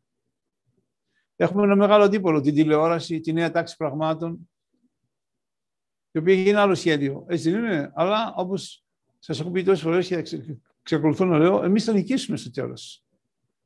Ε, το μήνυμα από αυτά τα χονταρίκια είναι αισιόδοξο. Έλα κύριε μου και φώτισέ μας τι να κάνουμε να φωτιστούν τα αδέρφια μας. Εμείς θα κάνουμε μετάνοια για αυτούς που δεν κάνουν. Εμείς θα κλαίμε τις αμαρτίες μας και για αυτούς που δεν κλαίνε. Εμείς θα κλάψουμε για αυτούς. Ένα, και έχουμε πει και το άλλο πράγμα, ότι αν εσύ προσευχηθείς για έναν άνθρωπο που είναι μέσα στην αμαρτία, λύνεις στα χέρια του Θεού να πάει να τον αλλοιώσει. Γιατί ο Θεός, επειδή σέβεται το αυτεξούσιο, δεν πάει να, το, να τον φέρει μέσα στην εκκλησία με το ζόρι. Αν εσύ προσευχηθείς για αυτόν, τότε πάει ο Θεός και τον αλλοιώνει. Και είναι δεκτικό. Έτσι. Τα υπόλοιπα θα κάνει ο Θεός. Μπορεί ο Θεός να κάνει ξέρω εγώ, πολέμους, να κάνει σεισμούς. Δεν ξέρω τι κάνει. Μπορεί να κάνει και τίποτα από όλα αυτά. Εμείς λοιπόν που είμαστε στο μικρό λίμα, προσευχόμαστε και για αυτούς, κατεξοχή για αυτούς που έχουν ανάγκη προσευχή. Αν εμείς δεν προσευχηθούμε, ποιος θα προσευχηθεί; Αυτές οι προσευχές, οι ψυχές είναι χαμένες. Εμείς πρέπει να προσευχηθούμε για να τις προσελκύσει η χάρη του Αγίου Πνεύματος. Να μας πει ο Γεώργιος η, η Ευαγγελία, αν έχουμε κάτι άλλο. Ναι, Γερούντα από τη Λάρισα, αν κάποιος είναι ιερέας, ο θείος νόμος του υπαγορεύει να έχει ανοιχτή την εκκλησία. Ο νόμος των ανθρώπων κλειστή. Ποιος έχει την ευθύνη αν είναι κλειστή η πόρτα; Ο δεσπότης του. Αν ο δεσπότης το δέχεται, στο Θεό υπόλογος είναι ο δεσπότης. Αλλά δεν είναι ο παπάς, ό,τι του λένε πρέπει να κάνει, πρέπει να κάνει υπακοή. Έτσι δεν είναι, αλλά ο δεσπότης έχει την ευθύνη. Έχει όλη την εξουσία στην Εκκλησία και την ευθύνη μπροστά στο Θεό. Υπάρχουν κανόνες της Εκκλησίας που λένε απαγορεύεται ο, ο επίσκοπος να, κλείσει, να κλείσει εκκλησία. Άρα το κλείσιμο των εκκλησιών είναι παράβαση των ίδιων κανόνων. Κάποιο θα βρει τον πελάτη, όχι ο παπάς όμως. Του παπάς του στέλνουν μια κύκλο και λέει αυτό πρέπει να κάνεις. Και ο παπάς, επειδή έχει φιλότιμο, πολλές φορές βάζει και μερικούς χωρισμάτια. Έτσι δεν είναι, ή ανοίγει την εκκλησία. Αυτό συμβαίνει σε όλη την Ελλάδα. Υπάρχει ένα αυθόρμητο κίνημα ιερέων, οι οποίοι αντιστέκονται σε αυτή την αναγκαιότητα των μέτρων. Αλλά είπαμε και την άλλη φορά, αυτή την εποχή που ζούμε, όλοι κρινόμαστε. Και οι αρχιερείς κρίνονται. Ο Θεός έχει ένα μεγάλο κόσκινο και κοσκινίζει το πλήρωμα της Εκκλησίας. Θα αλλάξει πλήρωμα η Εκκλησία κάποια στιγμή. Στο κοντινό μέλλον. Τώρα λοιπόν και ο δεσπότης κοσκινίζεται και ο παπάς κοσκινίζεται και ο λαϊκός κοσκινίζεται και ο μοναχός κοσκινίζεται. Γιατί ο γέρο Παΐσιος έλεγε ότι αυτή η κρίση θα μπει και στα μοναστήρια κάποια στιγμή, καταλάβατε, και, θα, και τα μοναστήρια θα πειραστούν. Και από τους 50 μοναχούς οι 5 θα κρατάνε. Γι' αυτό επέμενε μην έχετε ηλεκτρικό, μην έχετε πολλές ανέσεις μέσα στα μοναστήρια, να είναι πιο ασκητικό, να είναι πιο λιτό το μοναστήρι. Γι' αυτό και δεν ήθελε ο Άγιος Παΐσιος δρόμους του Άγιον Όρος, ποδαρόδρομο. Το Άγιον Όρος, εγώ θυμάμαι από παιδί, ήταν ποδαρόδρομος. Έτσι είναι, λοιπόν, όλοι κρίνονται και οι αρχιερείς κρίνονται. Μπορεί η Ελλάδα κάποια στιγμή να έχει ένα μεγάλο ηγέτη. Μας έχουν πει οι πατέρες. Οι Αγίοι ότι θα έχουμε ένα μεγάλο ηγέτη. Αυτός θα κάνει κάθαρση και στην Εκκλησία και μπορεί να διώξει αρχιερείς, μπορεί να διώξει ιερείς. Θα κάνει κάθαρση πάντως. Έτσι είναι. Θα πει εσύ στάθηκες δίπλα στον πονεμένο ή ήσουν σκληρόκαρδος. Έτσι δεν είναι; Εσύ σκέφτηκες τις πνευματικές ανάγκες του Κοσμάκη ή δεν τις σκέφτηκες; Όλοι θα δώσουμε λόγο, όχι μόνο απάνω, αλλά και εδώ κάποια στιγμή θα αναδείξει η Ελλάδα, έλεγε ο Άγιος Παΐσιος και όχι περιφέρειος του αυτό, ένα μεγάλο ηγέτη, ο οποίος δεν θα είναι πολιτικός, ο οποίος θα κάνει κάθαρση και στην Εκκλησία. Τώρα όλοι κλεινόμαστε για τη στάση που παίρνουμε. Όλοι. Και ο απλός Κοσμάκης, από τη στάση που θα πάρει, κρίνεται. Γιατί ο Χριστός θα προσλάβει καινούργια. Είναι σαν να έχει αράξει το πλοίο σε ένα λιμάνι και έχει βγει αυτός που είναι υπεύθυνο και στατολογεί το νέο πλήρωμα θα μπουν νέο πλήρωμα στην Εκκλησία από αυτούς που είναι έξω τώρα. Άνθρωποι που τώρα είναι αδιάφοροι, κάποια στιγμή μπορεί να γίνουν ε, ε, ηγετικέ μορφές μέσα στην Εκκλησία. Και άλλοι που κάνουν πολύ μεγάλους σταυρούς, όπως εγώ, που είμαι υποκριτής, θα τους διώξει ο Χριστός. Καταλαβαίνετε; Όλοι κρινόμαστε. Να μην τα έχουμε τον παπά όμως. Εγώ κοιτάω έτσι να, να τους δικαιολογώ τους παπάδες. Ακούω τόσα παράπονα στεναχωρούν τον κόσμο, του λένε ότι η, η μάσκα είναι εντολή του Θεού, τέτοια του λένε. Αδιανόητα πράγματα. Αδιανόητα πράγματα του λένε. Αλλά και οι παπάδες θα κρυθούν κάποια στιγμή. Είναι αμφιβαλία. Σε αυτήν την περίοδο που ζούμε τώρα, όλοι κρινόμαστε. Όλοι είμαστε στο κόσκινο και χοροπηδάμε. Όλο αυτό το πράγμα που συμβαίνει τώρα και θα εξακολουθήσει να έχει και άλλες κλιμακώσεις, κάποια στιγμή θα ανοίξει με την νίκη της Ορθοδοξίας. Θέλει όλοι να βάλουμε πλάτη, θέλει πολύ αγώνα. Θα, θα, τα, είπατε, θα τα καταφέρουμε, θα βοηθήσει Θεός και τα καταφέρουμε. Έτσι. Ε, λοιπόν, εκεί θα αναδειχθούν στον πόλεμο αυτό το πνευματικό, θα αναδειχθούν και άλλες μορφές, οι οποίες τώρα δεν είναι μέσα στην Εκκλησία, είναι αδιάφορες, είναι... αλλά θα δεις ανθρώπους να έρχονται στην Εκκλησία και να απορρίζουν με το ζήλο τους. Και άλλοι θα, θα βγουν στην πάντα. Έτσι, είναι ευκαιρία λοιπόν τώρα να αγωνιστούμε. Γι' αυτό και ο Άγιος Παΐσιος έλεγε, οι Άγιοι θα θέλουν να ζουν τώρα, για να αγωνιστούν. Σου αρέσει το, το, τον, τον Αγίων ο αγώνας. Τώρα θέλουν να ζουν. Όχι σε περίοδο ειρήνης ή επικράτησης Ορθοδοξίας, τώρα θέλουν που η Ορθοδοξία απειλείται, που η πίστη μας είναι σε διωγωμό. Έτσι Όλοι να βάλουμε από λίγο πλάτη. Μην φοβόμαστε.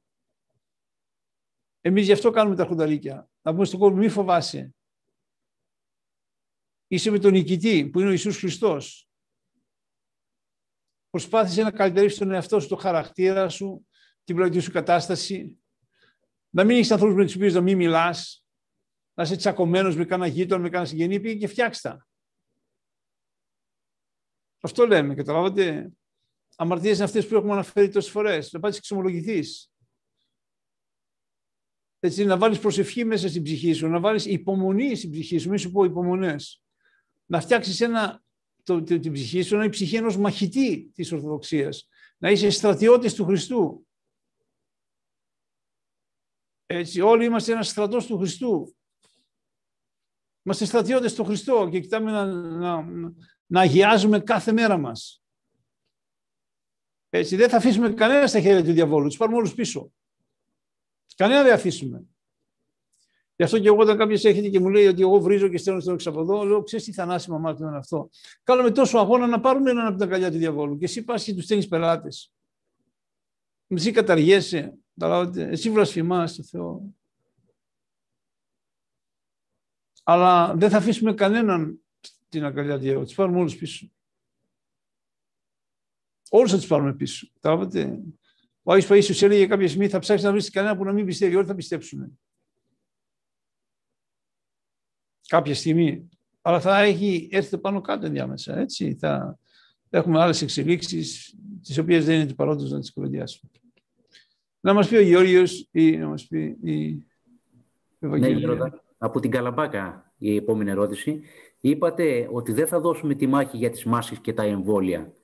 Μπορείτε να μας πείτε ποια θεωρείτε ότι είναι η κόκκινη γραμμή που θα μας καλέσει να δώσουμε τη μάχη; Όχι για τα εμβόλια. Στα εμβόλια είμαι κάθετος. Δεν κάνουμε εμβόλιο. Δεν το κουβεντιάζω αυτό. Το εμβόλιο μπορεί να φέρει και θάνατο ακόμα. Ποιος μου λέει εμένα ότι το εμβόλιο δεν θα κάνει αυτοάνωσα. Περιμένετε και θα δείτε. Θα πρέπει ένα πράγμα να δοκιμαστεί πάρα πολύ για να, να πας να το βάλεις στο σώμα σου. Μην βάλεις τίποτα στο σώμα σου που σου επιβάλλουν οι άλλοι και βιάζονται να πας να βάλουν εμβόλιο και σε τρομοκρατούν να πας και από τη σειρά σου. Δεν κάνουμε το εμβόλιο. Είμαστε κάθετοι σε αυτό. Μπορεί μετά από χρόνια το ίδιο εμβόλιο να φέρει σε θανάτους. Μπορεί το mRNA να στρέφει το σώμα εναντίον του εαυτού του και να καταλύει τα όργανα του. Να σκοτώνει το σηκώτη του, να σκοτώνει τα νεφρά του. Καταλάβατε; Δεν, δεν, το εμβολίο δεν το κάνουμε, αλλά για τη μάσκα δεν είναι σωστό η μάσκα. Εμείς εδώ στο Αγιώργη δεν φοράει κανένας μάσκε. Έτσι δεν Δεν κάνω τα λέω αυτά δημόσια, αλλά δεν φοράμε μάσκες.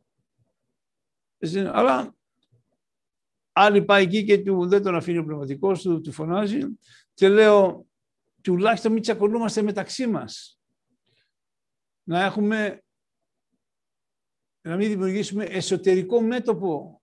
Εγώ είμαι πιο Άγιος επειδή δεν φοράω μάσκα, εσύ δεν είσαι επειδή φοράς μάσκα. Και τι είπα εγώ κατά τη γνώμη μου, πήγαινε κάπου, υπάρχουν πάρα πολλές εκκλησίες που δεν φοράνε μάσκα ή που είναι πιο χαλαροί και πήγαινε εκεί. Αλλά δεν θα πάμε να βάλουμε τον αγώνα τώρα, γιατί έχουμε άλλους αγώνες, μεγάλους πίσω. Πολύ μεγάλους αγώνες. Η μάσκα, ακόμα και ο ιός, είναι η κορυφή του παγόβουνου. Τίποτα δεν έχουμε δει τίποτα. Η μάσκα, αυτά με τον ιό, όλα αυτά είναι πτέσματα. Θα έρθουν πιο δύσκολα πράγματα, κακουργήματα κάποια στιγμή. Έτσι είναι. Δεν πρέπει λοιπόν με κανένα τρόπο να διασπάσουμε την εσωτερική ενότητα του χριστιανού και να κάνουμε εσωτερικό μέτωπο. Α, εσύ είσαι συμβιβασμένος και βάζεις μάσκα. Εγώ είμαι συμβίβαστο και δεν βάζω. Είμαι πιο άγιος από σένα. Αυτό είναι φαρισαϊσμός. Δεν θέλεις, παιδάκι μου, βρες κάπου να πας που δεν φοράνε μάσκα. Υπάρχουν σε όλη την Ελλάδα που δεν είναι φανατικοί με τη μάσκα. Έτσι είναι. Η μάσκα είναι κακό πράγμα, είπαμε. Αλλά επειδή πολλοί ιερείς το συνιστούν, και είπα να μην τους κακολογήσουμε, να μην φύγουμε από το πνευματικό μας, να μείνουμε εκεί που είμαστε να μην τον παρατήσουμε και ας έχουμε λογισμούς. Η μάσκα μπροστά σε αυτά τα οποία έχουμε δουλέψει τα επόμενα δύο χρόνια, τρία, είναι πτέσμα. Ούτε καν θα ασχοληθούμε με το γιατί κάποια στιγμή, όπως είναι οι πατέρες, θα φύγει ο ιός όπως ήρθε ξαφνικά, θα φύγει μακριά. Δεν θα τον πετυχούν τα εμβόλια επειδή κάνουν ανοσία γεύης, απλώς θα φύγει ο, ο ιός. Μπορεί να πάψουν να μας τον ρίχνουν, δεν ξέρεις τώρα, έτσι είναι, μπορεί να Μπορεί να τον να μας έχουν ίδιους. Μπορεί. Αλλά πάντως, εμβόλιο δεν κάνουμε. Κάτω, μην κάνετε εμβόλιο. Το κουβεντιάζω. Το εμβόλιο δεν το κάνουμε. Με κανέναν τρόπο. Το εμβόλιο θα έχει πολλές παρενέργειες. Είναι λογικό. Περίμενε να δοκιμαστεί αυτό το φάρμακο κάνα χρόνο δύο και μετά βάλτε στο σώμα σου. Σου λέω εγώ, με βεβαιώνεις σε μένα ότι δεν έχει αυτό άνοσα. Θα με θυμηθείτε αυτά που σας λέω. Με βεβαιώνεις ότι μετά από χρόνια δεν θα κάνει καρκίνο. Με θυμηθείτε αυτά που σας λέω. Γιατί λοιπόν να βάλω εγώ κάτι στη, στη, στο σώμα μου το οποίο έχει έγκριση πάλι για πειραματικό φάρμακο. Δεν έχει πάρει οριστική έγκριση. Άστο να δοκιμαστεί κανένα δύο χρόνια και βλέπουμε. Έτσι, άμα δεν σκοτώνει, ήδη αποσύρθηκε το, το εμβόλιο της Άστρα Ζένεκα από τη Δανία, από την Νορβηγία, από την Ισλανδία και από την Βουλγαρία. Φέρνει θρομβώσεις και πάψαν να το δίνουν. Τι θα συμβεί αν σε λίγους μήνες και κάνει και άλλες πολύ πιο σοβαρές παρενέργειες για αυτές που σας είπα. Τα φτάνωσα. Μπορείς να τα προβλέψεις, δεν μπορείς. Ας περιμένουμε λιγάκι. Παρακάτω. Ναι, Γεροδέ, έχουμε εδώ στο chat κάποιος που μας ρωτάει για το περιστατικό που διαμαρτυρόμενοι στην Αθήνα σχίσαν την εικόνα της Παναγίας. Είναι αναμενόμενη τιμωρία λόγω της μεγάλης αυτής ασέβειας; Πρέπει να κάνουμε κάτι; Πρέπει να κάνουμε προσευχή. Κάποιος με πήρε τηλέφωνο και μου είπε είχε γίνει κάποια άλλη ασέβεια και έγινε η πυρκαγιά στο μάτι. Εγώ δεν τα είχα συνδυάσει στο μυαλό μου. Έτσι, καταλαβαίνετε. Τώρα βλέπεις ότι αυτό το τραγικό πράγμα, να σταματάνε ένα μηχανάκι στον δρόμο από να του κρατάει ένα σταυρό και έχει στο καλαθάκι μία εικόνα της Παναγίας της Ιεροσολυμίτισσας. Να το σταματάνε στον δρόμο. Αυτό είναι αδιανόητο για Ορθόδοξη Ελλάδα. Έτσι είναι. Να τους σκίσουν την εικόνα του το σταυρό κάτω.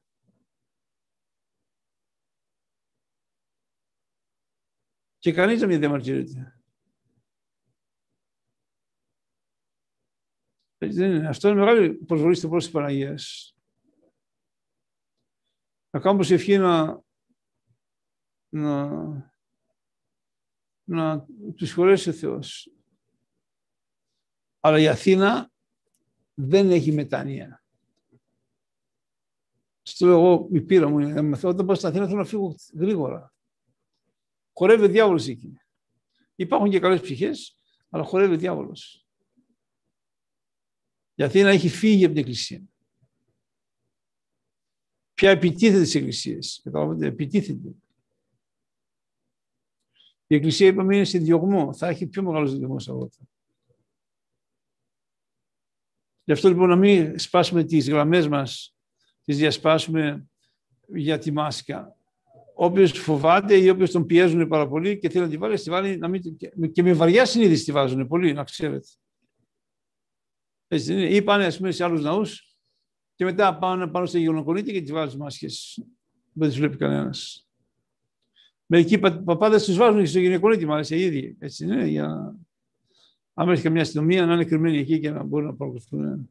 Υπάρχει ένα είδος αντάρτικους σε αυτές τις αποφάσεις που είναι παράλογες. Δεν θέλω να πω παραπάνω δημόσια. Μπορείς να βρεις όμως ένα μέρος που δεν φοράνε μάσκες, το βεβαιώνω, σε όλη την Ελλάδα. Είτε τις καταδιώκουν. Να μας πούνε εκεί τα, ο Γιώργος και η Ευαγγελία. Ναι, Γέροντα, επειδή είναι πάρα πολλές ερωτήσεις, να δείτε λίγο το χρόνο σας, θα τις καλύψουμε σε κάποιο επόμενο ερχονταρίκι βέβαια, αλλά ε, θέλετε να σας πω λίγες ακόμη. Είναι πολλές ερωτήσεις. Πες μου κάνα δύο και θα απαντήσω, γιατί έχουμε μόνο πέντε λεπτά ακόμα. Ναι. Ε, πόσο ωφελούν τα ψυχοσάββατα τους και κοιμημένους; Ένα άλλο. Όταν σε ένα σπίτι αγωνίζεται μόνο ένας έρχεται ο Χριστός. Ναι, άλλο. Για πες Αυτά τα απαντήσαμε και χθες στα τουρκικά. Άλλο έχετε; Ε, πώς να αγαπήσουμε τον Χριστό; Μια γενική ερώτηση. Πώς να; Πώς μπορούμε να αγαπήσουμε τον Χριστό; Να το ζητήσουμε. Κύριο, θέλω να μου δώσεις να σε αγαπήσω. Εγώ δεν μπορώ να το παράγω. Το είπα και άλλη φορά. Είναι στο εξώφυλλο σε ένα από τα βιβλιαράκια που έχω γράψει. Δώσε με, Κύριε, να σε αγαπήσω. Όταν πήγανε να το ρωτήσουν πώς θα πάμε στη Βασία των Ανών, τι είπε; Αγαπήσεις, Κύριε, το Θεό σου, εξ όλης ψυχής σου, της καρδίας σου, εσύ, της σου. Για να πας στο παράδεισο, λοιπόν, πρέπει να αγαπήσεις τον Κύριό σου και τον πλησίο σου ως εαυτόν. Θα πρέπει να ζητήσεις, θα πεις Κύριε, εσύ είπες να σε αγαπήσω με ό,τι έχω και δεν έχω. Ε, δώσ' μου να το έχω αυτό, εγώ θέλω να σε αγαπώ. Δώσ' μου να σε αγαπώ. Σε παρακαλώ. Εγώ δεν θέλω να μου δώσεις λεφτά. Ούτε παράσημα. Εγώ θέλω να σε αγαπώ. Θα δεις τότε πώς ο Θεός θα σου δώσει να τον αγαπάς. Αυτά ήθελα να πω αδερφοί. Απόψε κυρίως απαντήσαμε σε ερωτήσεις ανθρώπων και εύχομαι σε όλους καλή σαρακοστή, καλή δύναμη, καλόν αγώνα και με το καλό να φτάσουμε και στην Ανάσταση. Αμήν.